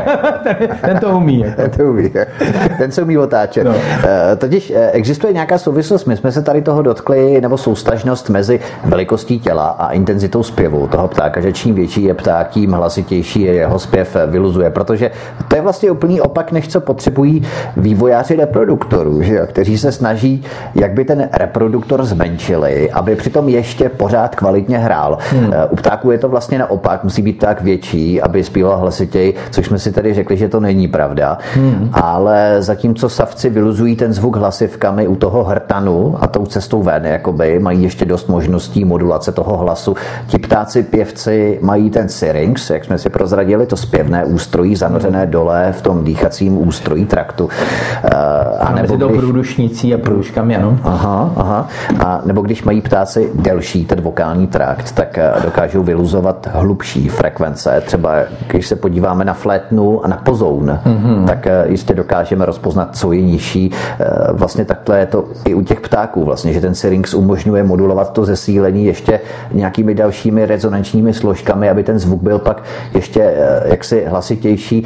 Třeba pětnice má takový složitý variabilní zpěv a tady bychom měli připomenout, že ten syrinx je vlastně párovým orgánem, což znamená, že oni mm-hmm. dokážou vyluzovat dva zvuky na jednou, že? ale vlastně ono je zjištěno, že u ptáků spíš zpívají ti samci. Ty mhm. samice zpívat moc neumí, nebo nejde jim to, já nevím. Je to tak, ne, že vlastně zpívají víc samci? Ano, je, je to ty, ty, protože proč zpívají zejména samečkové? Neplatí to stoprocentně. Zjistilo se, že třeba červenka obecná zpívá dost intenzivně, i samičky zpívají. Jo? Pomáhají tím vlastně jakoby e, o strážit to teritorium. Ale já si to dovedu představit, že to může třeba souviset i s tím, že třeba na ostrovech Velké Británii jsou právě červenky, mají vysokou hnízdní hustotu, takže si tam hodně konkurují. Jo? Takže já si myslím, že proto tam zpívají ty samičky taky proto, protože tím pomáhají vlastně to teritorium udržet vůči teda těm sousedům. Ale zpátky, protože jsme si řekli, že ten význam toho zpěvu je zejména označovat to teritorium, tak a to se musí označovat i v době, kdy samička sedí, se stará o snůžku, inkubuje jí a tak dále. Samičci třeba někdy, někdy staví, pomáhají stavět to hnízdo, nebo zcela celý staví to hnízdo. Takže tam jsou ty role rozložený, takže ty samičky by se to asi mohly, kdyby chtěli prostě naučit, nebo jak to laicky říct, prostě by, by jako ta, byly by nadáni, jo, myslím, že ten Syrinx teda mají taky zrovna tak obdobně vyvinutý, ale... A ta feminizace u těch ptáků není tak velká, jako právě u lidí třeba. Hmm. Kampaň MeToo asi u ptáků nefračí, že? Hmm. No a ještě k tomu e, tam pomáhají, co já vím, ty nejenom teda ta, ta prudkost toho, toho vydechovaného splic, teda vyráženého vzduchu, napomáhá tedy v tom syringsu té, té intenzitě toho zpěvu, ale ještě tady jedna výhoda taková, že můžou být, ten zpěv může být daleko souvislejší. Eh, víme, že u těch operních pěvců, že, jo, že tam náleží na kapacitě hrudníku a jak dlouho trénují, aby dokázali pomalu, ale dost intenzivně propouštět těmi hlasivkami ten zvuk. Tady u ptáků je taková záležitost, která napomáhá tomu zpěvu a té intenzitě zpěvu a to je existence takzvaných plicních vaků, eh, kterým vlastně primárně existují proto, aby jim Eh, aby dokázali vlastně efektivně spalovat eh, kalorie při letu. Jo? Eh, takže oni vlastně vyměňují CO2 jo, a kyslík mezi vnějším prostředím a tělem nejenom při nádechu a kdy je v plicích přímo e, ten, ten vzduch, ale on si vytvoří ještě zásobnici v těch plicích a při výdechu znova dochází k tomu e, okysličování těla. Jo? Takže to je taková, takové, takto víme, že proto vznikly ty plicní vaky, ale navíc ještě to pomáhá tomu zpěvu. Hmm. To raději možná... A, i renozují. a dokonce ještě se uvažuje, že napomáhají vlastně ty rezonanční vlastně složce. složce složce. Mm. To raději možná ani nezmiňuji, že vyměňuje CO2 nebo z toho chytnou zase nějací fanatičtí radikální aktivisté, protože oni už, oni už se toho chytli v rámci domácích hospodářských zvířat, mm. že vylučují metan, CO2 a tak dále, tak aby se toho nechytli u ptáků, protože to je velmi nebezpečná půda, na kterou se pouštíme. Ale eh, blížíme se ke konci našeho rozhovoru. Já se tě ještě zeptám, eh, protože by mě to zajímalo, jak to ti ptáci mají, když se ráno vzbudí a mají pocit, jako někteří lidé, když jsou šťastní, že musí vstávat do práce, nebo spíš některé skupiny obyvatel jsou šťastnější, když do té práce stávat nemusí. Jo.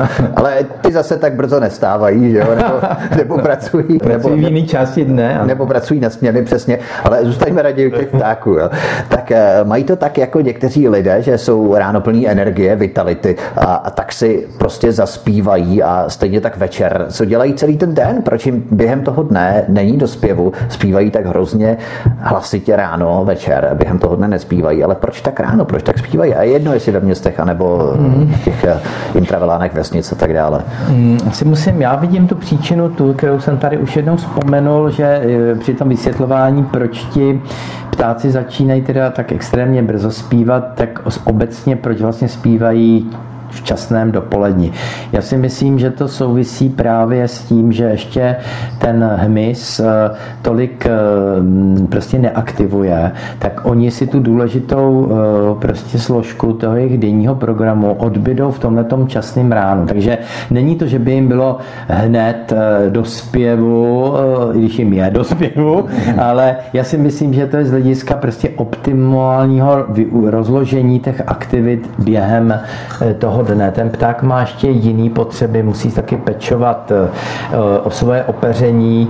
Eh, oni vlastně eh, nespí tak intenzivně, oni vlastně podřimují, oni neustále musí taky pečovat o, to její bezpeč, o tu svou bezpečnost. Aha. Je to trošku jinak eh, s tím jejich jako rozložením dne, než máme my lidé nebo savci.